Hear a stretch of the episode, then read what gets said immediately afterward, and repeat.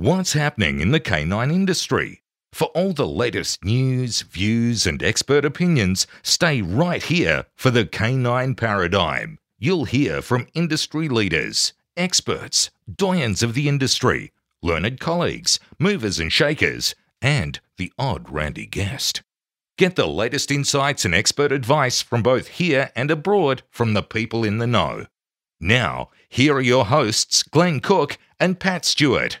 And I'm Lofty Fulton, and I'm out of here. Hey, have I told you about that dream I had the other day? What dream? So I had this dream. It Was a sweaty dream? Nah, Okay. I was on this adventure. Yep. Well, I was in Germany during this dream. You're in Germany. Yeah. Were you And I- wearing Lederhausen? I was, yes.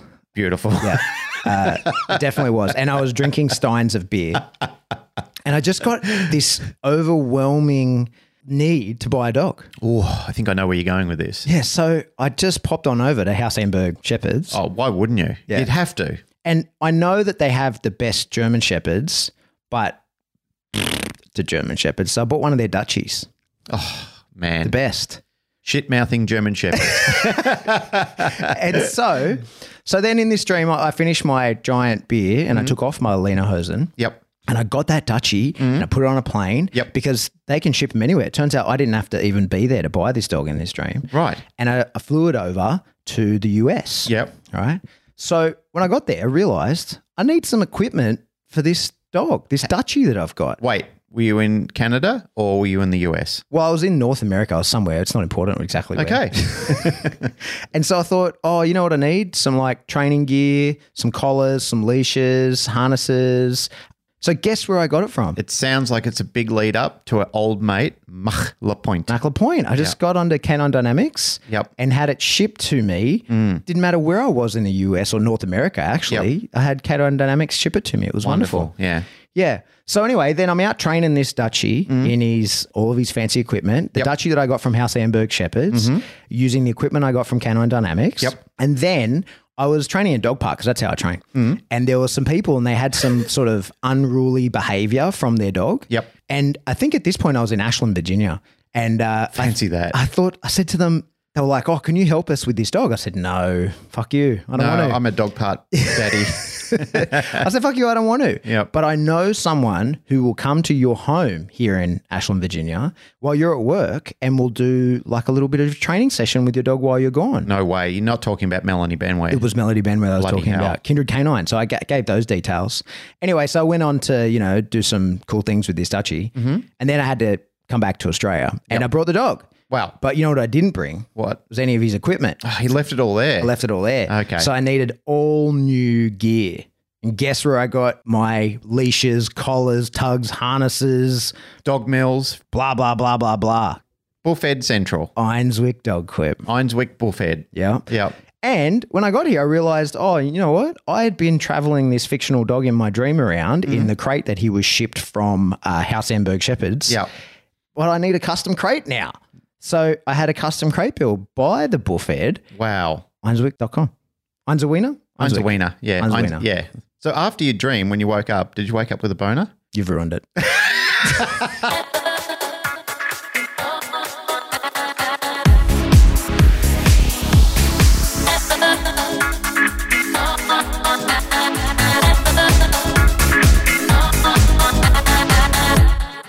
Welcome back to the Canine Paradigm. I'm your host, Pat Stewart, and I'm joined kind of in studio by my co host, Glenn Cook. Well, we're in each other's studios. Yeah. So we're in studios, Yeah. just not the same studio. It's kind of a weird thing, isn't it? Like we were just remarking while we were getting ready to go that we haven't seen each other for like literally two weeks. It's crazy. I Yeah. miss you. I miss you too. Yeah, it's been weird. It isn't the same when we're not in the room together and we can sort of just banter a little bit first and go through a bit of a warm up and then get ready and sit down and do a bit of, you know, shit talking for five minutes and then turn the mics on and get going. Yeah. And then go, hey, stop, stop, stop. This is what we need to be talking about. exactly. Yeah. Hey, before we get kicking off, what I did want to say to you, which I actually didn't mention in our preamble shit talking, is how much feedback, not only through social media, but just in comments and emails and so forth, and even the man in the street who's coming up and talking to me about episodes in podcasts, there is so much talk about Haley and Scout. You Yeah. getting it too?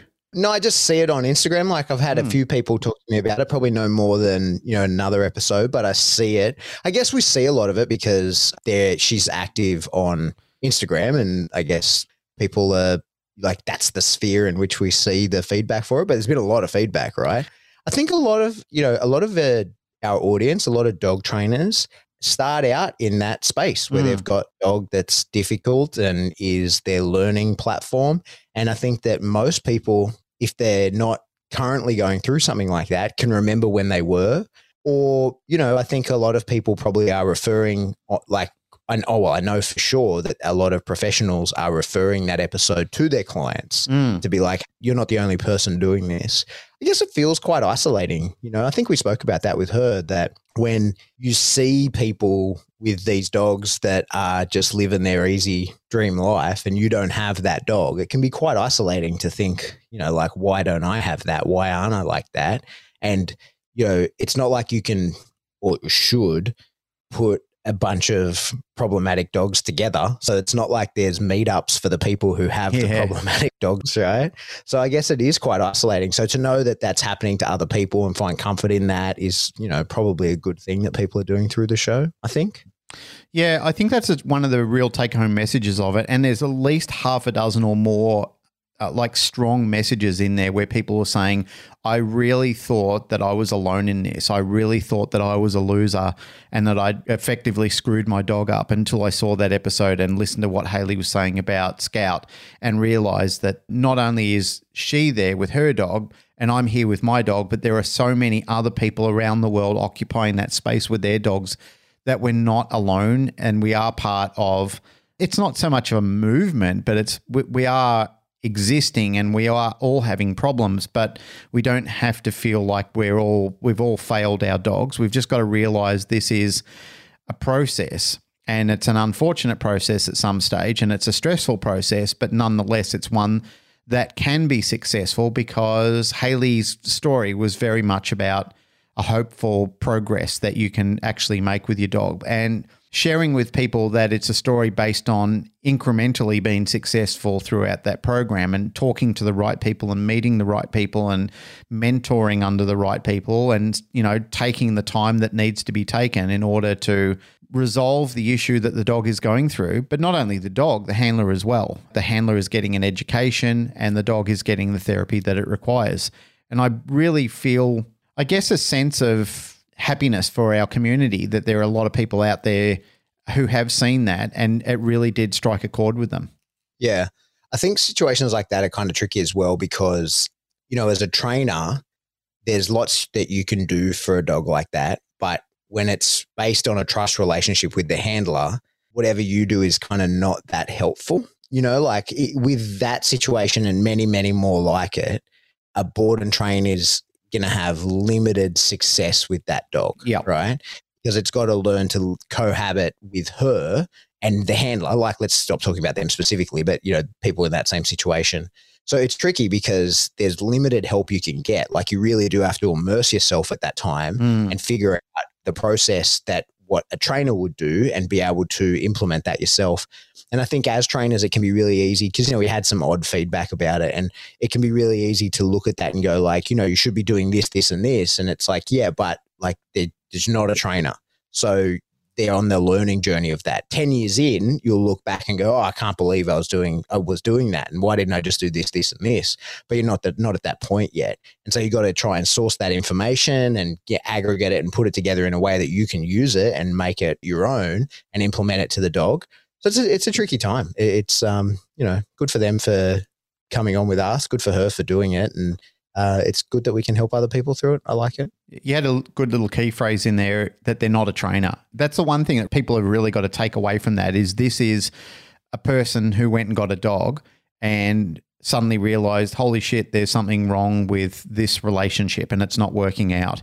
And they're not somebody who can just go, oh, I know what to do because, you know, like I've been working on dogs through my business or in my kennel or anything like this. They're just going, what the hell's happening here? Like this is not the fairy tale that I thought that I was going into. This is absolutely a disaster where, you know, people are looking at me for all the wrong reasons. And how do I mitigate through this now? So I'm really proud of Haley that she wanted to come on the show and share that story. And, you know, it also reminded me, seeding into Michael Shikashio's discussion on when he did 80, 800 sessions with somebody, I think it was 80 or 800. 80? I can't Eight, remember. mil- eight million, I think it was. I Eight think it was million? eight million. Yeah. 8 billion episodes. Eight trillion. No one does more sessions. No one does them. No one does it. It's impossible. He does the most. Yeah. so uh, whatever the amount he did, I think yeah, it was let's say 80. And I think a few people were getting up in arms about the fact that he did 80 sessions with with dogs or wanted to discuss it with him, not so much up in arms about it, but wanted to discuss it with him because they were curious about it. But, you know, it was a client that needed that amount of time. They, you know, they had the money to spare. They were getting something out of it. You know, they might have enjoyed Michael coming around to work with their dog and just take the dog for walks and do small amounts of things. But Yep. I sort of say to that concept, stiff shit. You know, like if that person wants you to come around and help them, and this is helping their relationship and their joy of owning the dog and being a part of the network of having that dog, who fucking cares? Yeah, like, exactly. I, I think that's awesome, really. So good on you, Michael and, and Haley. And thanks for being guests on the show, too. It was really good feedback on both episodes. Yeah. Hey, I got a topic. Great. A couple of weeks ago, this is how long it's been since we've recorded an episode. Mm. A couple of weeks ago, we're sitting around at home watching Lego Masters, the only good show on TV. And uh, the dogs are just in the house, right? yeah. And my dogs, because I don't like train in the house, we try to go for lower arousal in the house. They have toys, Mm. but they're their toys. I don't really interact with them. And with most of the toys that we have, we have two so that they can have one each, even though that kind of never happens. But there's two of most things. So I've got uh, two of these, the GoughNuts, right, which is like a Mm. relatively indestructible toy. And I've got the dildo shaped ones, right? It's just like a, I mean, there's no better way to describe it. It's just this tube of rubber. Anyway, so Remy's laying on the floor and he's got one of these GoughNuts like right in front of him. And he notices as he's laying on the floor that there's another one that's under the couch. So he kind of shimmies over to the couch and he starts pouring at and whining and trying to get that GoughNut out from under the couch.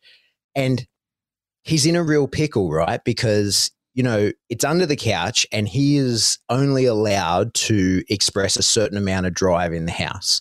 So, like, if that was under your couch, he would just light up the chainsaw in his face and go through your couch and get the GoughNut, right? And that would be wonderful. But he knows he can't do that at my house.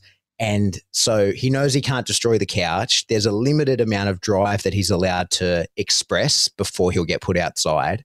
So he's trying to keep himself below threshold while pouring at and crying and trying to get under the couch to get this donut, right? And it's beyond his reach. He's never going to catch it. He's never going to be able to reach in there and get it, but he's crying and he's pouring at it.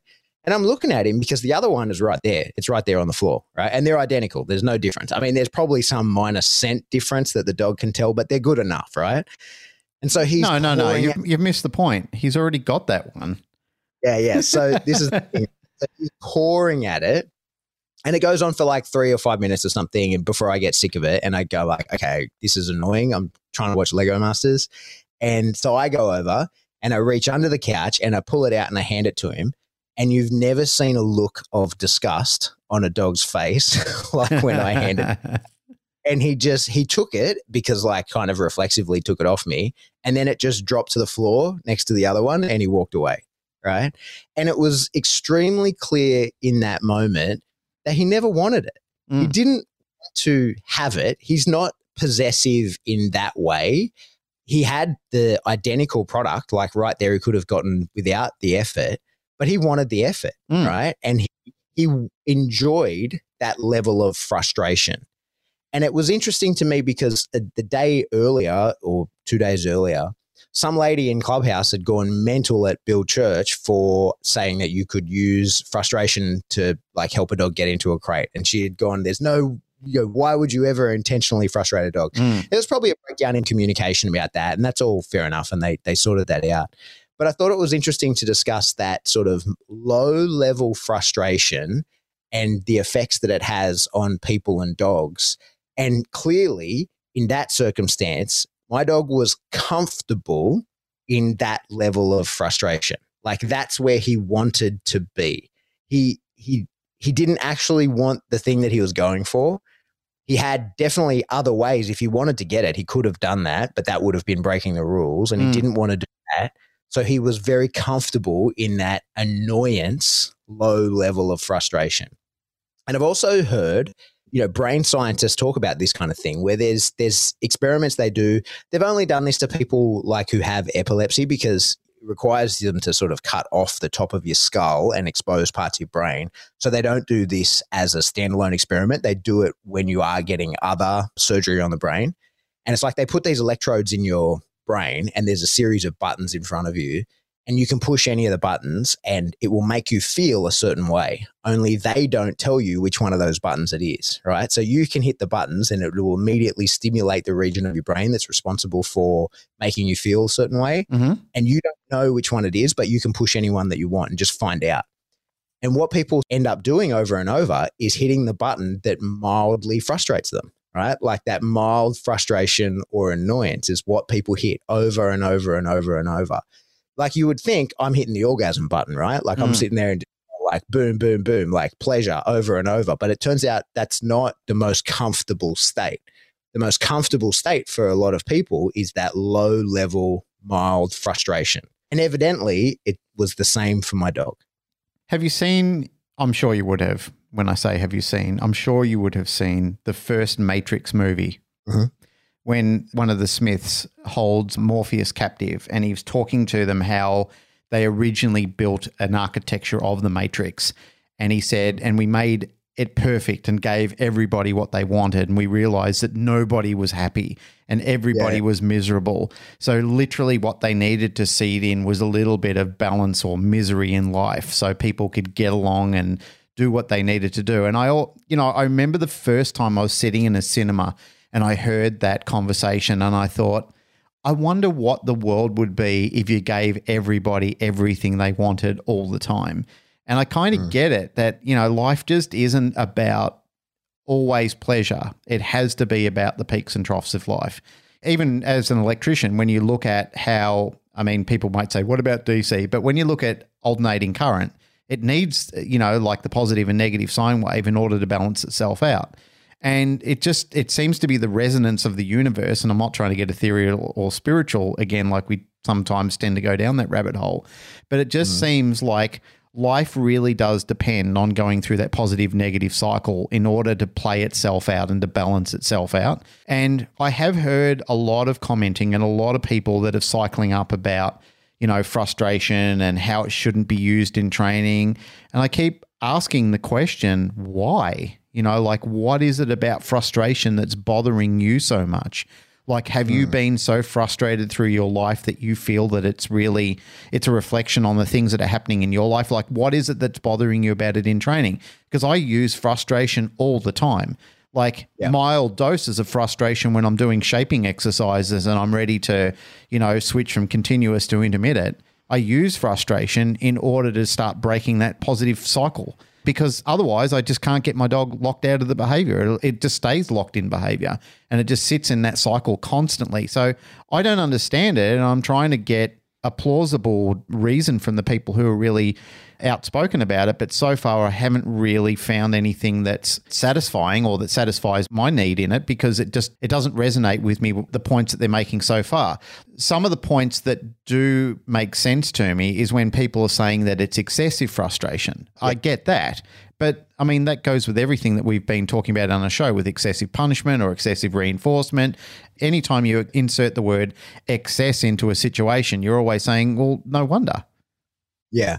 So I think that where frustration in training becomes an issue for people is that, you know, in the textbook, it says that frustration leads to aggression, Mm. right? And I think, and that's totally true in those higher doses and frustration to the point where you give up on the actual task and you then become like this pent up energy has to go somewhere and the task no longer becomes important but releasing you know if i realize that if i can't get the GoughNut out from under the couch and i'm get so angry at it and i realize that there is no way for me to do that then i turn around and bite someone instead Mm. right? Like that's what they're worried about in that terms of frustration. And i think what happens is it just gets kind of lost in that literal sense where people go like there's a sliding scale to this, and we need to understand that in order for any behavior to progress, there's got to be a point of frustration for the dog to try something new, Of course. or to get a better version or something like that.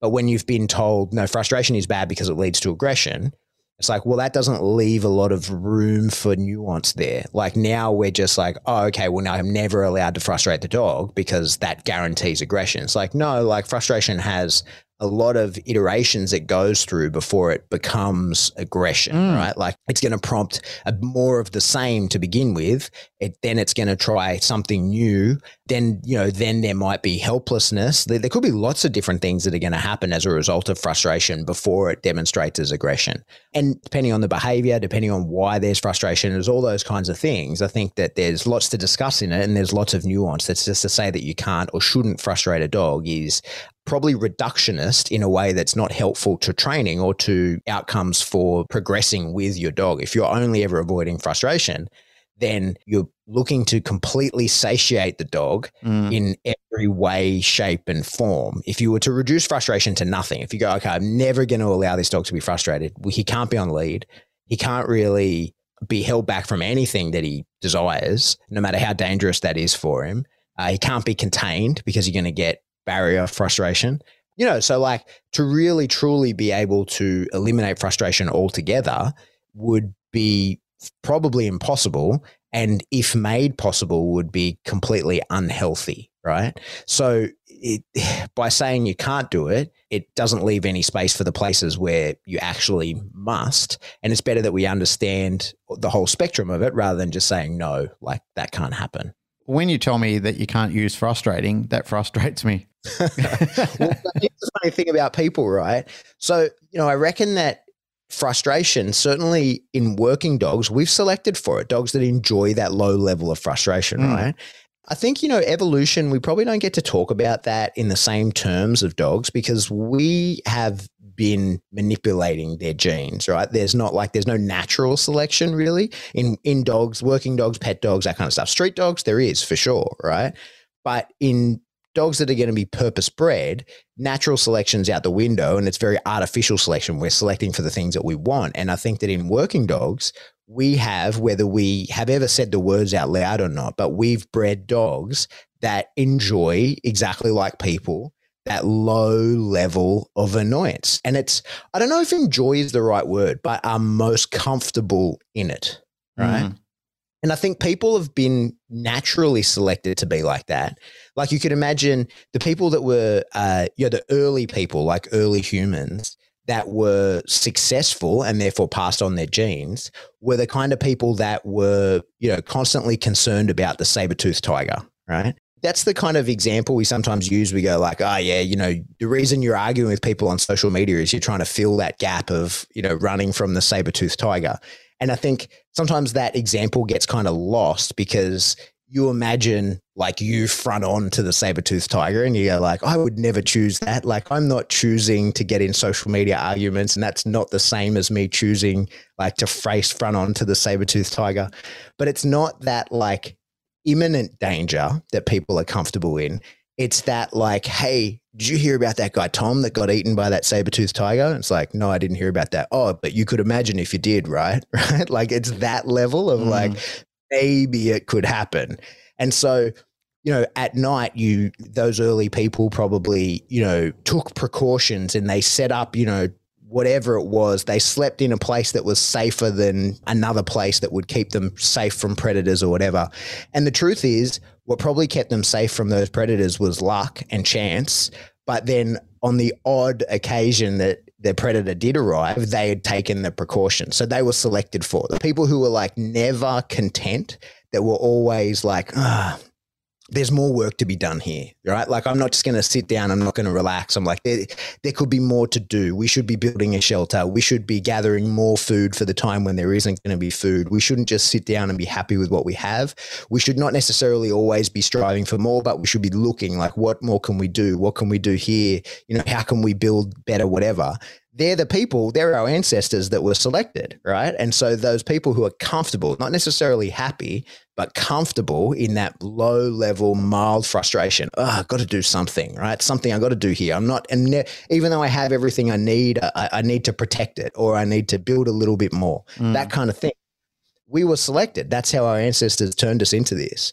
And that's why, because there is no like safe kind of threat, the, the saber toothed tiger that's in the distance and we, you know, may or may not ever see it. I feel like that's why people argue online. so then it's like, because it's like, uh, you're on the other side of the country or you're on the other side of the planet you can't really cause me any problems right? Like i can i can get into a little facebook argument with you but if i if it all becomes too much for me i can shut that down. I can turn off facebook. I can change my name. I'm doing it from an anonymous profile anyway. You know all those kind of little things that is that mild annoyance that that little niggling thing that would piss you off in the background that's what we're hardwired to feel like. And I feel like a lot of the dogs that we enjoy training are the same. And so to deprive them of that frustration, I can tell you when when I when I handed him that go when I got it from underneath the couch and handed it to him, it was punishment. Mm. Like it was devastating to him. He was like, I cannot believe and, and you know, probably it fits perfectly within the definition of negative punishment. I took away the game that he had given himself of I'm going to try and get this from underneath the couch even though it's clear that I will not be able to. Like there's no way I can get under there without having to damage the couch or whatever, but I'm super comfortable trying. And when I handed it to him, it was clear he was devastated. He was like, I can't believe you took that from me. You took away that feeling that I wanted, that comfortable feeling of mild annoyance, frustration. Mm, that is an extraordinary explanation, and I would probably say that I would agree with it, knowing Remy. Yeah, yeah, it was lunatic. Yeah, but it really is. It, it's an interesting and it's a fascinating topic on the basis that when you listen to what people or what their explanation is of it, like I said before in jest, but I am in saying it seriously now, like it is frustrating itself to listen to other people try and talk about how frustration shouldn't be used and it isn't frustration. It is either curiosity or motivation or arousal. And again i think it's a lot of wordplay to disguise something that's real and evident. And it seems maybe look maybe i'm missing the point when i'm watching dogs go through a process that maybe it isn't frustration. I don't know because i can't actually have the conversation to the dog and say how do you feel right now? And the dog goes i'm frustrated but I know for myself, you know, like I remember back in the days when the Rubik's Cube first came out. And yes, I'm really showing my age now, but I really, I remember when that came out and I found that so frustrating. But it was also, it did arouse me and it did make me curious because I wanted to try and solve it. And it's all of the combination of all of those, like creating and, and stirring around in my head that kept me going and kept me wanting to work it out. And I just could not put it down, you know, and neither could all the other kids during that time. You know, like everybody was saying, oh, I just feel like throwing it on the floor and smashing it. And I realize in when we're talking about the concept of training, and you brought up this before, where people are worried about too much frustration leaking into aggression. And I get that. I had that feeling the other day. Like I was, again, going through my journey of playing guitar. And there are times where I just feel like smashing it because I feel like, you, you, know, it's upsetting me so much. But then I think that's really stupid because this is a bit of wood with strings on it. And it's just me being bullheaded about it and pushing myself over threshold. And, you know, where I really should have put it down where I had some mild successes before. Mm-hmm. You know, this is a conversation I've been having with people online about all this is saying, why are you getting the dog over threshold and then worrying about the levels of frustration spearheading into aggression? Like that's something mm. that unfortunately you've had some control in or you know like not even being aware that it's happening and again push the dog over threshold. So that could be the reason. Again i'm you know it's not a perfect world. I'm not a fly on the wall during their training session so i don't know what's going on there. I'm just listening to groups of people having conversations around this but wondering why words like frustration and arousal have suddenly peaked people's shit lists yes, it is overused. Yes, they are buzzwords and they're words that people like to throw around in conversations. And there are probably some times where it's been used inaccurately and it's not describing the feeling or the sensation or the image that the dog is portraying at the moment, even the person is portraying. I've seen people, you know, describing children as being frustrated and so forth. And I, I see something different sometimes when I'm watching the way that they're interacting or behaving. I do see sometimes where it's just curiosity or disappointment or something like that. And maybe all, suddenly you'll see a flash of frustration where they're going, you know, this is shit. I can't work it out. Mm. Every single video game that PlayStation or Xbox puts out, how have we not seen children across the world becoming frustrated with that, where they're throwing their their controllers yeah. across the floor and so forth. But yet, you know, well, there is there is an argument for that too. Without and and again, I'm I have no smarts in this field, but there is an argument of that that that does, you know, all these video games do spearhead aggression levels and so forth in children because they are so frustrating and they fatigue themselves to points of levels. However, again, once again, we're talking about excess. We're not talking yeah. about normal levels you know, we're not talking about it being a, a, healthy relationship with trying to problem solve. We're talking about it being allowed to go over threshold. What do you think is the difference between frustration and curiosity? Like, break those down. W- give me an example where you think a dog really was curious and it was beneficial in the training, and another where the dog really was frustrated and it was beneficial in the training. That's a really good question. And to answer it, on, exist. I believe for sure both would exist, right? They, I, I think they have to exist in a separate space, and you know, to try and answer it on the spot with no prep time, I'd pretty much have to say that. I'd pretty much have to say that if I was looking at something like curiosity, curiosity would be, in my opinion, it would be something where you don't have much knowledge about it. It's something new and intriguing to you, but you haven't yet sort of started to work on the puzzle of trying to solve it. Whereas when you do work on the puzzle of trying to solve it and it's not going in the direction that you think it should be and you're feeling like your your control mechanism is slipping, I think that's probably where you start experiencing your first feeling of frustration around it. Yeah. So I, I kind of feel frustration happens for me because I'm I have to talk about my own experiences here in how I experience it because that's usually the world that I view and I pass it on to other species when I'm watching them work. And my view of it is when I feel like my control is slipping and I don't understand what needs to happen next and I feel like I'm I'm losing the integrity of whatever it is I'm trying to do. And this is why, you know, like I talk about guitar a lot at the moment because that's something new in my world and I find that very soothing, but also super frustrating at times to the point where I have to speak to other people about it to say, how do I get past this frustration to the point where it doesn't become something, another thing that I just put in the garage and forget? You know, and there are, you know, like there are great people out there saying, I'd had that point once before as well. And literally they're uh, you know I'm I'm describing my own problem is I'm working myself over threshold. So they're basically saying scale it back, go slower, approach it from a different angle, chunk it into workable environments where you can basically say, okay, you know, like I've been doing 20 minutes, but I should have just done five minutes. And I should have done it where, yes, I'm pushing myself, but not to a point of fatigue and frustration. Mm. Because, yeah, when I can't get my fingers right on the strings and instead of just enjoying it and thinking, oh, I'll just work past this for now, I just think, oh, you suck and I hate it. And, you know, like, and this, it sounds horrible. And you focus on the negative rather than the positive side of it. So I've tried not to do that so much at the moment where I think, okay, I've got a problem, here it comes. And I work on it a little bit and I think, okay, it's still too much. I'm still pushing too far into doing something that I'm clearly not capable of now or trying to go too fast with it.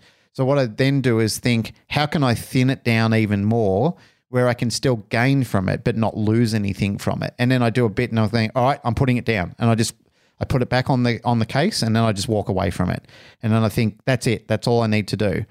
And primarily and, and funnily enough, that's a lot of things that, you know, over the years I've had to learn to do with the dog training as well. And I know you probably your own experiences in that. And a lot of people who are, you know, working through problem solving and mastery in their own fields of that. It's literally saying, once you get to a point where you're reaching a mild level of success, you just have to rest there and say, that was good enough for that session right now. I can work on something else, but I don't have to work any more on that. We can we can leave that. Like that can be as complete as it needs to be today because then you're not going to breach anything at that point. Mm. I think, you know, listening to you talk and kind of swinging it around in my head, I think that using curiosity as a motivator is kind of a low stakes kind of thing. Yep. So I think that when you're curious, or if you can prompt the dog to be curious about a behavior, then when they perform it, they're going to be like, you know, not hesitant, but they're going to sort of not worry too much about whether they achieve it or not, right? Mm. And I think that people who would say, you know, like, because there's people that do this, and, and we should acknowledge them that, like, they really, I've been told frustration's bag. I never want to frustrate my dog. I acknowledge that uh, in order to prompt next behaviors, I'm going to have to find a motivator for my dog to bring that on. And if I'm not going to lure, like if it's not something I'm able to do right here in front of me, the dog has to be intrinsically motivated for something. And I want that, I want that motivation to be curiosity. If you're that person, then I think you're going to end up with pretty unmotivated behaviors. You know, I think that the the dog's behaviors, like when he's being curious, is going to be like, oh, I kind of could take it or leave it. Like for me, that's how curiosity kind of feels. Like, mm. oh, that, that's something I want to look into, but if I can't, I don't mind. But I think curiosity can then become like the next step probably is frustration. Mm. So you'd be like, oh, I'm interested in that. I wonder how it'll go. It's not going well. Fucking why not? I need to work harder at this better. Right. And mm. I think that then like so curiosity maybe is step one. Maybe like in becoming frustrated you'd be like hey i'm going to try something new and see what this brings. It didn't have the effect that i thought. That's learning right? Like that's how learning happens. When you try something it doesn't have the effect that you thought it would. And then that is probably you know step two and that's where you step out of curiosity and towards frustration. And then step three would be you know like i now i'm i'm committing to trying harder and that's still frustration step 4 is then like now I'm angry, right? And then I'm going to redirect and go wherever, right? Like that's, you know, how I kind of am picturing it in my head. And I can't think of a behavior except maybe, you know, like if you're free shaping in the really early stages of free shaping, your dog, maybe we could call a dog curious at that point. Like if we're using going to a marker board, you could say at this point my dog is just curious because I've put the a novel thing into a new environment and he's approached it out of straight curiosity. And then once he goes to that marker board, curiosity got in there, we reinforce him and now he goes, okay, this is the behavior. Now I want him to do something specific on that marker board. If I've built him going to it, in order to try something else, I'm going to tap into frustration at that point, right? So I feel like curiosity, while it probably really does exist in training, and we can acknowledge, like, yep, you can train a dog as curiosity as his motivator rather than frustration. I think that it has, you know, pretty early limitations. I think that you're going to hit a point pretty early where novelty is gone. The dog's no longer curious. And if you don't dip into that frustration, you're just going to get a dog that quits, right? Mm. And I think in all these kinds of things, like, yeah, you know, the way we would want to train dogs, I'm totally fine with frustrating them to a point. And when we deal in working dogs, especially dogs that we want to make aggressive or we're, you know, working for sport or police work, that kind of stuff, is we are pushing to the very limit of frustration sometimes. You know what I mean? Like Absolutely. we'll, yeah, like that's the point of the whip in bite sports and all that kind of stuff is like and we'll say like light that dog up right mm. like get him right to the peak because we want him to get so frustrated that he barks which is you know in in human terms of like i want to make you so mad you scream right like it's that kind of thing i want to piss you off so much that you vocalize mm. that you just are like what the fuck and then that's the that's the that's what I wanted, right? Like that's pushing to it. So we never want to get it to the point of redirection. Like obviously there's a limit for us where we go, okay, that's too much frustration and that's no we've lost clarity. We're no longer working towards the behavior that we wanted. But for sure we have to use frustration to prompt the next thing. And I think that curiosity can only bring us to that initial stages. Anything that's novel, I think a dog can be curious about and therefore approach and we can go, "Hey, that's correct. Here's your markers, you know, here's your payment for having approached that."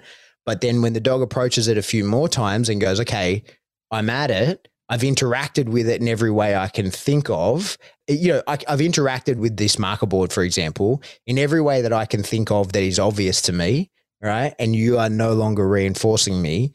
Now I'm going to be frustrated and I'm going to, through frustration, try something new that is not obvious to me, or else I would have done it out of curiosity, then get reinforced and we progress behaviors that way. So we're, we're probably then you know, feathering. Good training is maybe if we're going to play the wordplay game, maybe good training is feathering between like curiosity and frustration. And we're kind of flipping in between those two things pretty regularly.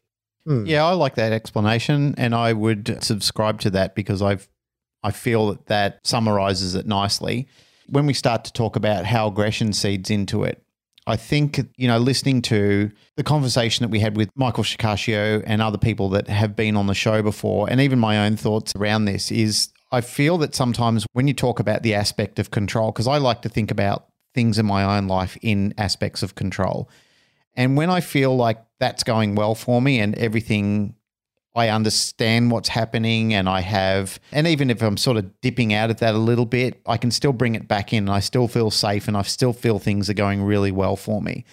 But I feel like when things go out of my control, that's when, you know, you start feeling sensations of anxiety, you start feeling sensations of disappointment, you start feeling sensations of anger and high level of well, when you start to feel that, you know, like aggressive tendencies start to surface because you are out of control. And I mm. kind of look at it in that same aspect. And yeah, I can understand that from any pet dog owner or pet dog trainer or working dog owner or trainer that they're red flags for us. They're areas that we really don't want to get involved in.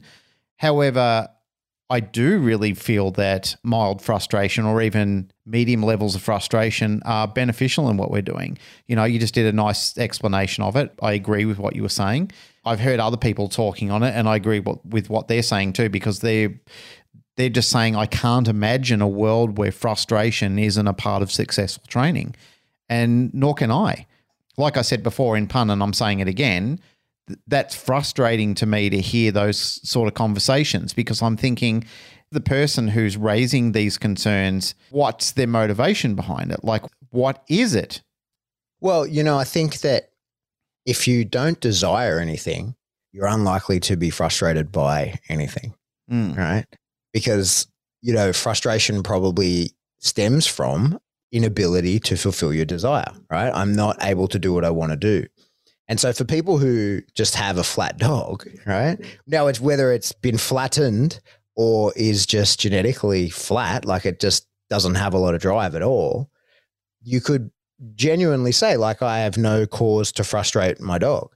And nor do I think you should either. How dare you, with your high drive working line German Shepherd, frustrate your dog when my my fat Labrador's on the couch over there and he's never been frustrated a day in his life, but he doesn't want for anything either right? So like I feel like that probably plays a part in it. Yeah. And I think that nowadays it can be really difficult for people, like a lot of people, to understand that that's not what everybody wants, right? Like that sort of couch potato dog that doesn't do anything and can just be, you know, manhandled and cuddled and whatever. Like to a lot of people, that's the dream. Mm. And to other people, that's the nightmare, right? And so, like, if that's the dream to you and that's all you want. You never see your dog. He never wants for anything. You you free feed him, right? He's got his bowl of food on the floor there.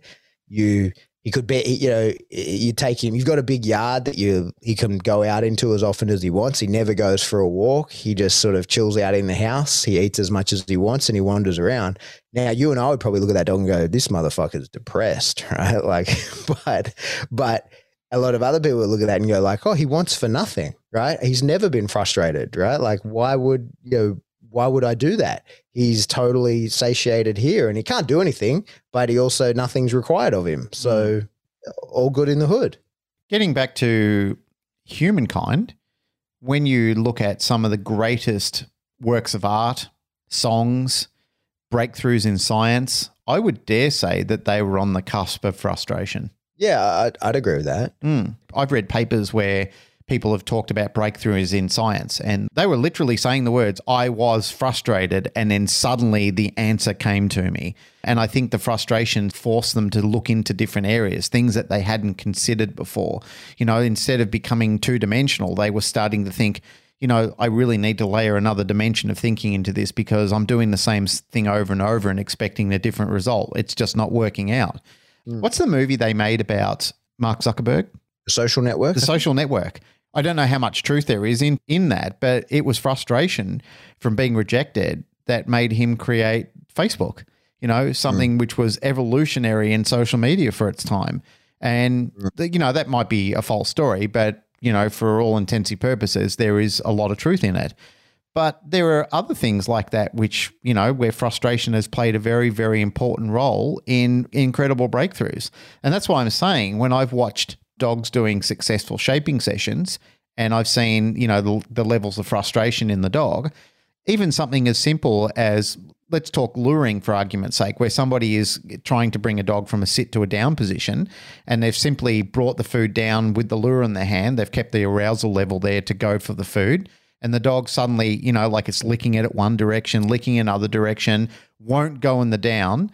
But after about two or three minutes, it's just so frustrated with this not working out and its neck being cropped at a difficult level. And then finally it's gone, this is super frustrating. And it lies down, and bingo, the, it, it results in being rewarded for it. Like something so simple like that, just such a simple gesture and such a simple exercise. Through frustration, the dog learns to be rewarded. And I'm thinking, would you call that frustration or would you not call that frustration? The behavior of the dog going through that problem solving or would you just call it problem solving?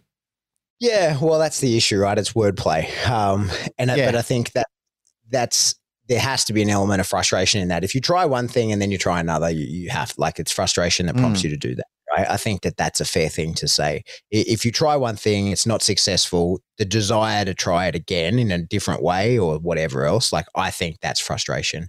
And and I just think that there's a sweet spot for it in training. Like that's kind of what I wanted to get across in this is that I don't think that you can successfully train a dog to do anything without tapping into that frustration level. Like maybe, like I say, you can hit curiosity to a point where you bring on a certain investigation of something and you know, and maybe you can get the dog to do that reliably, but to turn that into a behavior that you would actually use, you know, like, you know, no matter what it's going to be, whether it's going to be a working dog or a pet dog or, or you know, you're fixing an issue or whatever, it's not going to be overly you know, you're not you're not going to impress anyone staying out of frustration. You're not you're not going to achieve any decent outcomes by curiosity alone.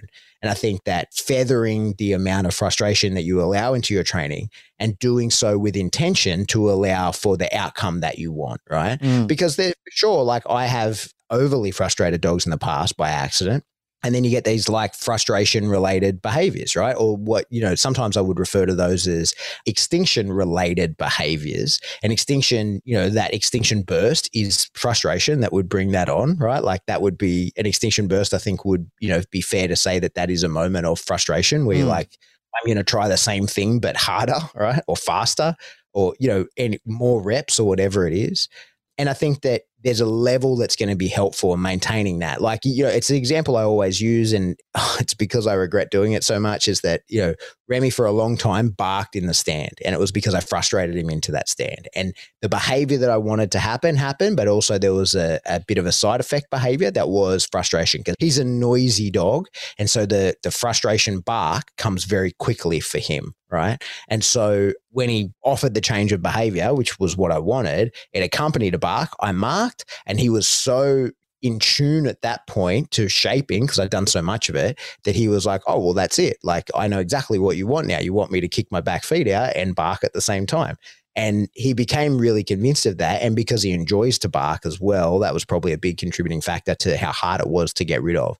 But it took me a long time and a lot of different you know, I tried to trial a lot of different things, and that behavior came and went a few times as well. Like I, I got rid of it via incompatible behaviors for a little while, but then the moment that he felt the same way, like so, like for a while, I had to, I had him hold a pipe because you can't hold a pipe and bark at the same time, right? Mm. My hope was that he would then let go of the bark and just go like, oh well, I can't do it. It was a superstitious behavior. I was still able to be reinforced for the stand, absent the bark, and it would go away. And it, it did, but it crept back in, right? Mm. It came like it slowly came back. And so it's been a hell of a journey actually trying to get rid of that damn the bark in the stand. And in the end, it ended up coming about, well, it's a work in progress, right? Like nothing's ever perfect. But for sure, I tipped too much into frustration at that point, right? And because he's a dog that easily frustrates, right? So I think that choosing that level of frustration, knowing the outcome that you want to get from it, and you know, only allowing the dog to dip into the level that is going to be useful in the training is probably an important consideration whenever you're training anything that's going to be successive approximations, Mm. right? Like if you're going to have to go, here's the first bit, then the next bit, then the next bit, then that's definitely like the level of arousal and frustration is going to have to be at the forefront of your mind during that time and thinking like how much of this is useful versus eh, when am i going to lose the dog to either you know he's going to hit that rage point too hard and you know be no longer in the perfect mindset for learning would be the first issue. I think the second issue would probably be am i going to get some sort of leaky behaviors? Am I going to get behaviors that are, yeah, we might still make progression training, but the behaviors are going to be a version that I don't like? Or they're going to have some sort of extra bolt on that's going to be frustration related, like barking. And then the next would be like, you know, am I concerned about dipping this into aggression? Maybe that's exactly what I want. Maybe I'm doing that on purpose. Even when we're doing that, we then have to be careful of like, yes, I'm making my dog aggressive in this point, if that's my intention via frustration. But where is that aggression being pointed? Because sometimes we do it like at the toy. I want the aggression into the toy. Sometimes I want it into the helper. Sometimes I want it into it could be an inanimate bloody ball dropper or something like that and building that sort of frustration to the point where the dog is going like you know what looks like defensive aggressive barking that kind of thing can come but then noting like you're not far from redirection at that point right like so then that's where it we go okay we can't just say oh it's totally fine to frustrate the hell out of a dog in fact i do it on purpose it's like yeah that's true but there's an upper limit of usability. Even if you are intentionally making the dog aggressive, there's a point where maybe he turns around and bites his handler through frustration, Mm. and every threshold for that is going to be different. So that's something to be aware of as well. Whew. Well said. Some of the key words there is excessive and proportionate. Like I often think about conversations like this, especially when you're starting to talking about aggression leaking into things. When I was buying into a security company and I had to do a lot of training in using firearms and so forth, they used to talk about the use of force continuum quite a lot. And there was a lot of words in there all the time of not disproportionate. Because effectively, what they were trying to train security guards was you can use force against somebody to stop an offense, but you can't be disproportionate in the amount of force you use because then you cross the threshold bet- between being a law enforcer and a criminal. It's the same thing when we're talking about anything like this. You know, we're talking about excess and proportion or being proportionate. I think that a lot of the conversations that we've been having with people or a lot of the concerns that people should be having and even part of this episode should be frustration's going to happen and we're going to get frustrated and the dog's going to get frustrated. But you know it's often when i've heard you say it i've said it i've heard trainers across the world saying it. When you are becoming frustrated with your dog put your dog away. Don't continue on into the lesson. Don't get to the stage where you and the dog are hitting a crossroad where you're thinking i really don't like you today you know, and then you do something regrettable next because you've become disproportionate and you are out of control. I would add to that though, Mm. you know, because then we're, it's interesting the language you use, right? Because we've just been talking about, you know, use frustration, like use frustration in training, use the correct amount.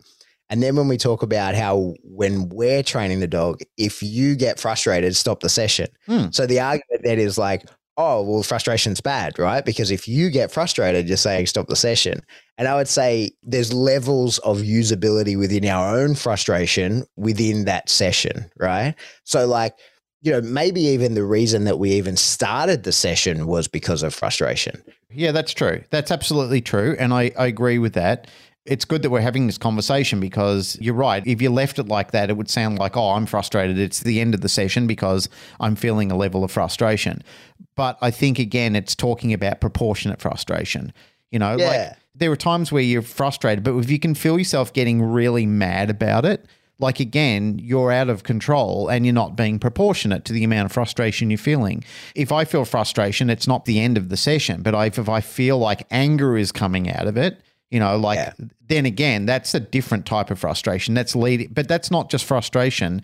That's me leaving being frustrated and then me becoming aggressive or me becoming mm. angry. So I'm feeling something else through frustration because I've I've left control of the frustration. Like my levels of understanding of what I needed to do at the time, like I was explaining before, like I don't have many options left. And the options that I've, my brain probably is my go to point is I don't know how to control it.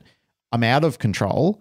And now the options that my brain believes is left is to get angry and start becoming physical or violent or even verbal about it to try and express or to try and alleviate the way that I'm feeling. And I don't know how to deal with that feeling at the point in time.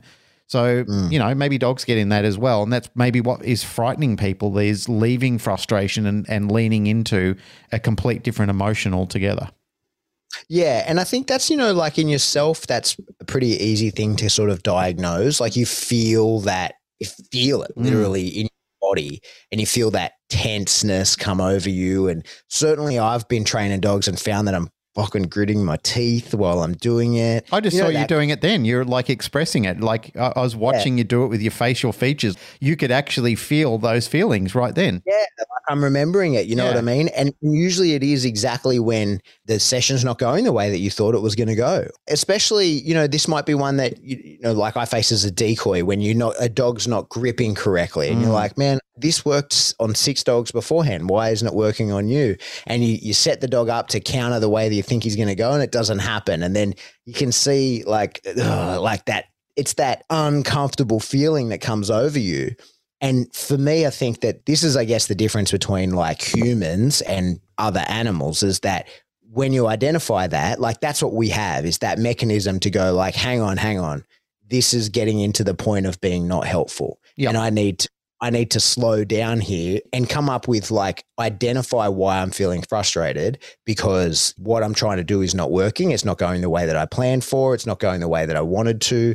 And I need to change my tact because that frustration has driven me to the point where I'm going to try harder, but trying more of the same shit over and over is probably not helpful. And so that's exactly as you say earlier, like that's the time to either stop the session or like certainly stop what you're doing in that moment. Because if it's frustrating you, surely that's going into the dog as well. Because whatever, like it's going to go, down the line. Like I, I feel Mm. like I can't think of a single circumstance where I've seen a handler or a trainer that's really frustrated with a dog and the dog's having a wonderful time. Like I can't think of where those two things align. I think you're just running out of your helpful resources at that point in time. And that's the point where it does become a red line issue for a lot of people is that your frustration is making you think around for, you know, like, I don't know what to do here.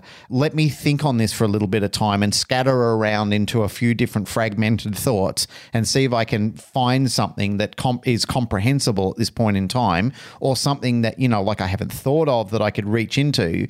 And that's when it leads you out of frustration. Think, oh, cool, I've got a solution to this, or something that I wasn't really thinking of or wasn't clear on, but now it's presented itself. And now you leave the point of frustration and now you're in a new point of discovery. Whereas if that window or door is not open to you, you're thinking, fuck this, this is just shit. I'm getting more and more agitated. There's so many mixed emotions that are coming into it because, again, you're out of control. Like you just don't have anything helpful to reach into. There's nothing that's presenting itself that's when it's not a good situation. Hmm.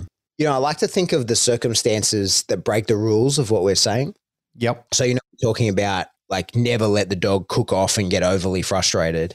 I can think of times where maybe I would allow that. Like if the dog's not open to taking any direction, like if the dog's so committed to whatever it is that, you know, you're trying to, that is not the thing, right? So we might do this, say, like in protection work, or it might be like a over aroused dog chasing a bike or, you know, whatever it is, where the arousal level is so high and the frustration from not being able to get it is kind of immediate that we can't work within a safe level. And th- at that point, maybe I would, you know, say isolate the dog and back tie it or whatever so that, that any redirected aggression can't go into anything and can't be successful is Mm. basically the thing. And I would let the dog go through that and cook off, right? And then eventually become helpless, Just you know, for lack of a better term. It's the that's the right term. And then when they are helpless, they look for help, right? Yep. And then like I have tried the thing I've been wanting to do, I've been trying over and over and over and over and over. I've gone through, I've tried as hard as I can. Uh, it's made me aggressive. I've, I've offered every behavior I can think of. I've barked. If someone was in striking range or that thing was in striking range or would have bit it, I give up right? And then the dog looks to the handler and is like, what will get me out of this situation, right? And we sometimes see, you know, like because there's there's times we do that. Like, you know, I do that with my kid when when we're bloody reading, like, and he he gets stuck in a loop over things and doesn't want to listen to me. Or, or even when he's coloring in, there's times where it's like I'll let him wreck it so that he can then look and go like, fucking start again. You know what I mean? Mm. Like there's times where I think that that's something I enjoy to do is when we think when we go like, oh, you shouldn't do this, then kind of think pretty hard about it and go like, when would I do that though? Because there probably is a time because it's you know with the, some of the extreme dogs that we face, like almost nothing is off the table at times, right? Like it's like you know what is the bizarre circumstance I can paint? Like what is the peculiar picture I can paint where I go, yeah, that thing that I just said never do, that is the best thing to do. And I think that like there, there are circumstances, especially in those super highly aroused dogs, where we let them go all the way through their maximum level of frustration, don't allow any of those things to be successful. And then, you know, when they give up, then you go like, hey, here's the behavior that will allow you to be successful. I suppose in a form that would be a form of flooding, depending on what the outcomes were and what the behavior was we were working on and that kind of stuff. Mm. I don't know why it just kept coming into my mind when you were talking about all those concepts. It it was the Morticia Addams quote: "What's normal for the spider is chaos for the fly." And I think mm-hmm. about that in some of the dog training events is that there are rules where you just say, I would never do that with this dog. And then you look at another dog that comes in and you think, but I'd do it for you. Yeah. There are times where you would say, you know, you do need to go through a frustration loop and you need to spin out a little bit to realize that none of this is ever going to be reinforced and we have to reinvent a whole new behavioral platform for you because this just has to stop and this has to be the sessions sessions where you start learning that this is not the way to do it anymore. Yeah, you know, the rhetoric that we have in dog training is always lower the arousal, right? Like mm. find a lower state of arousal that you can work in. That's cool. Like I'm down for that. Except sometimes dogs go from zero to hero, right? Yes. Like sometimes, sometimes there is no like, oh, we'll just go for level one. Like the dog goes for level zero to level 100. Mm. And like there's no middle ground in between. And so that's where you go like, all right, man, like you're not open to any inputs to me or and and anything that I do to you to change your mind about this would be unethical. So I'm just going to let you ride this out and you will mm. give up eventually, right? And it, whether that's because you get tired and have to like fall asleep, like it will happen eventually. Now that's not good. That's not ideal. That that's definitely not what I would encourage anyone to do, but some dogs are like that. I was talking about it recently. I can't remember who I was talking to recently where I was late for something and I said, Oh, you know, I, I apologize. I, I, got locked in a battle with a dog. And people were like, Oh, yeah, got to put the hurts on the dog. I was like, no, I was just waiting. I was literally just out waiting a dog. It was a pretty like extreme aggression case, mm. and it went over threshold. And we were like, well, you can't be successful, so you just got to you can bark all you want but I ain't going anywhere and I ain't approaching like I'm not going to make this any worse for you, but I'm not going to let you find success in that barking. So I'm literally texting my next appointment saying like, "Hey, um, I'm late because I'm I'm stuck in a battle with a dog." It's not like a physical battle, but it's a battle of like I can't allow this to like this situation is going to go longer than I intended to. Right. And I guess on that day, I probably frustrated the hell out of that. you know, one of the things that I've really enjoyed hearing you say, and I'm not going to put words in your mouth, because I probably I'm going to bastardize what you did say. But one of the things that I've interpreted that I really like that you say is when people talk about you know not using certain types of equipment and it should be not used or whatever they do say and you turn around and say well you shouldn't use it for that very reason like you're the person that shouldn't use it because you'll misuse it you know and that's yeah. the same thing when i'm thinking about this topic when i'm thinking about people who don't like using frustration in training or any other of these outliers that they're they're getting concerned about is maybe they shouldn't use it. Maybe they don't know enough about it. And maybe we don't know enough about it. Maybe there's somebody out there who's listening to this going, this is very frustrating. These idiots that don't know what they're talking about. Yeah. Well, the good thing is, if there is somebody who's out there listening to this and they do have a better insight on it, you know, we never got into this conversation to profess that we're the be all and know alls of frustration training. We're curious about it, or I'm curious about it. I'm curious as to how we've arrived at this being such a hot topic in a lot of conversations that are going around social media at the moment. That and arousal. Arousal is really like one that people are flaming up about a lot at the moment. Like, what is it that's creating? If there's anyone who wants to come on the show and talk about these subject matters and they've got some, you know, well researched documentation about it and they would like to be a part of that discussion, I'd love to talk to you.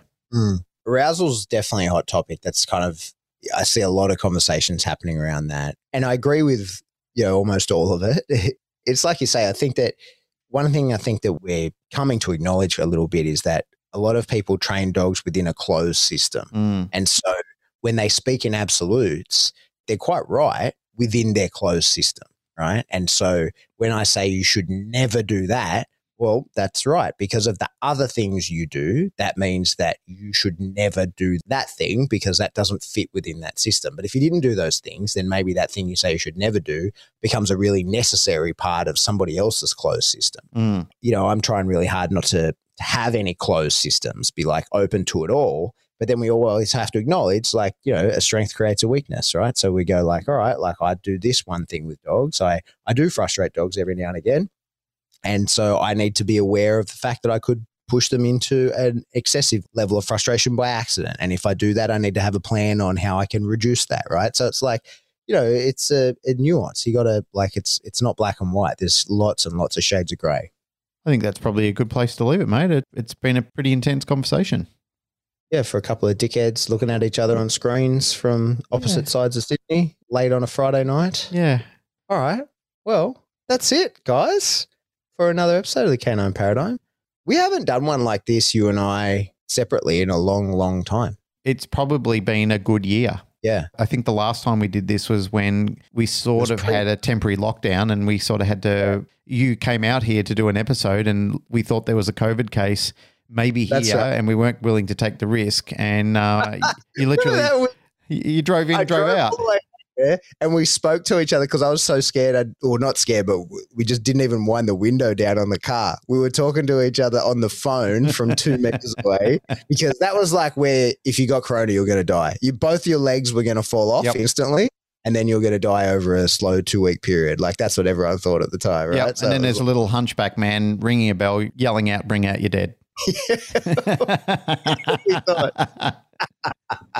oh, pair of dickheads. Mm. All right, that's it for another episode of the Canine Paradigm. As always, if you like what you hear, please like, rate, share, subscribe. Do that through whatever subscription service you download us from. If you want to support the show, the best way to do that is jump into Patreon.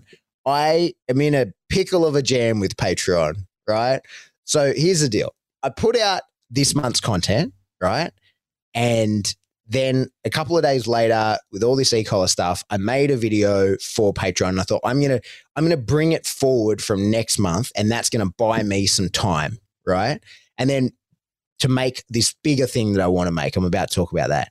But then that second video got by accident, it's no one's fault. It was just a misunderstanding, got shared publicly and it's it ran away. And in the end, I ended up making the video a public video on YouTube because it just I, it got two thousand views in tw- overnight, and I was like, oh well, I've lost control of this, right? So like I've I've made it public.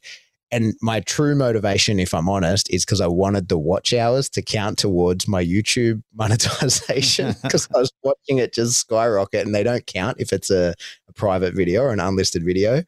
Good news, everyone. I hit that milestone yesterday. So stand by. There's going to be ads on all your videos. Um, anyway, but with Patreon, I'll put it in the Patreon. I'll talk to people directly. But I have a four part series that I want to make, but it's going to take time to make. And so I, I need to talk to you guys about my deadlines, right? Like, because I don't want to make a subpar thing to get it out on the deadline time. But anyway, that'll happen in Patreon. There's a lot of really cool content in there. Like, it's actually crazy to think that you could sign up today for three bucks and get years of content backlog, right? Like, there's a lot, a lot, a lot of information in there. If they're in Uh, the three dollar tier. Yeah. Well, and then you could go to the ten dollar tier and you got even more, or the twenty even more, right? Yep. But you, you like joining today, you get access to all the backlog of everything that's Yeah. ever been put. Yep, for years. Anyway, so there's some cool stuff coming out with that. You guys will see it soon. And Teespring, if you want to buy yourself some cool Canine Paradigm merch, you could do that through Teespring. That's always a big help. Rep our brand. We get a few bucks per t-shirt, so that's awesome for us. If you want to get in contact with us, best way to do that is jump into our Facebook group. It's no arguing group. Don't be a jerk to anybody in there. Have a wonderful time. Ask you questions. And if you want to shoot us an email, we are info at thecanineparadigm.com. Yeah, we probably should have called the Canine Paradigm discussion group the Canine Paradigm ELE group. Everybody love everybody. Everybody love everybody. Can you, can you change the name of a group? We might just get a banner and we might get Avery or Zoe or someone to make us a t shirt for Teespring to say the Canine Paradigm ELE. Everybody love everybody. Yep. Music.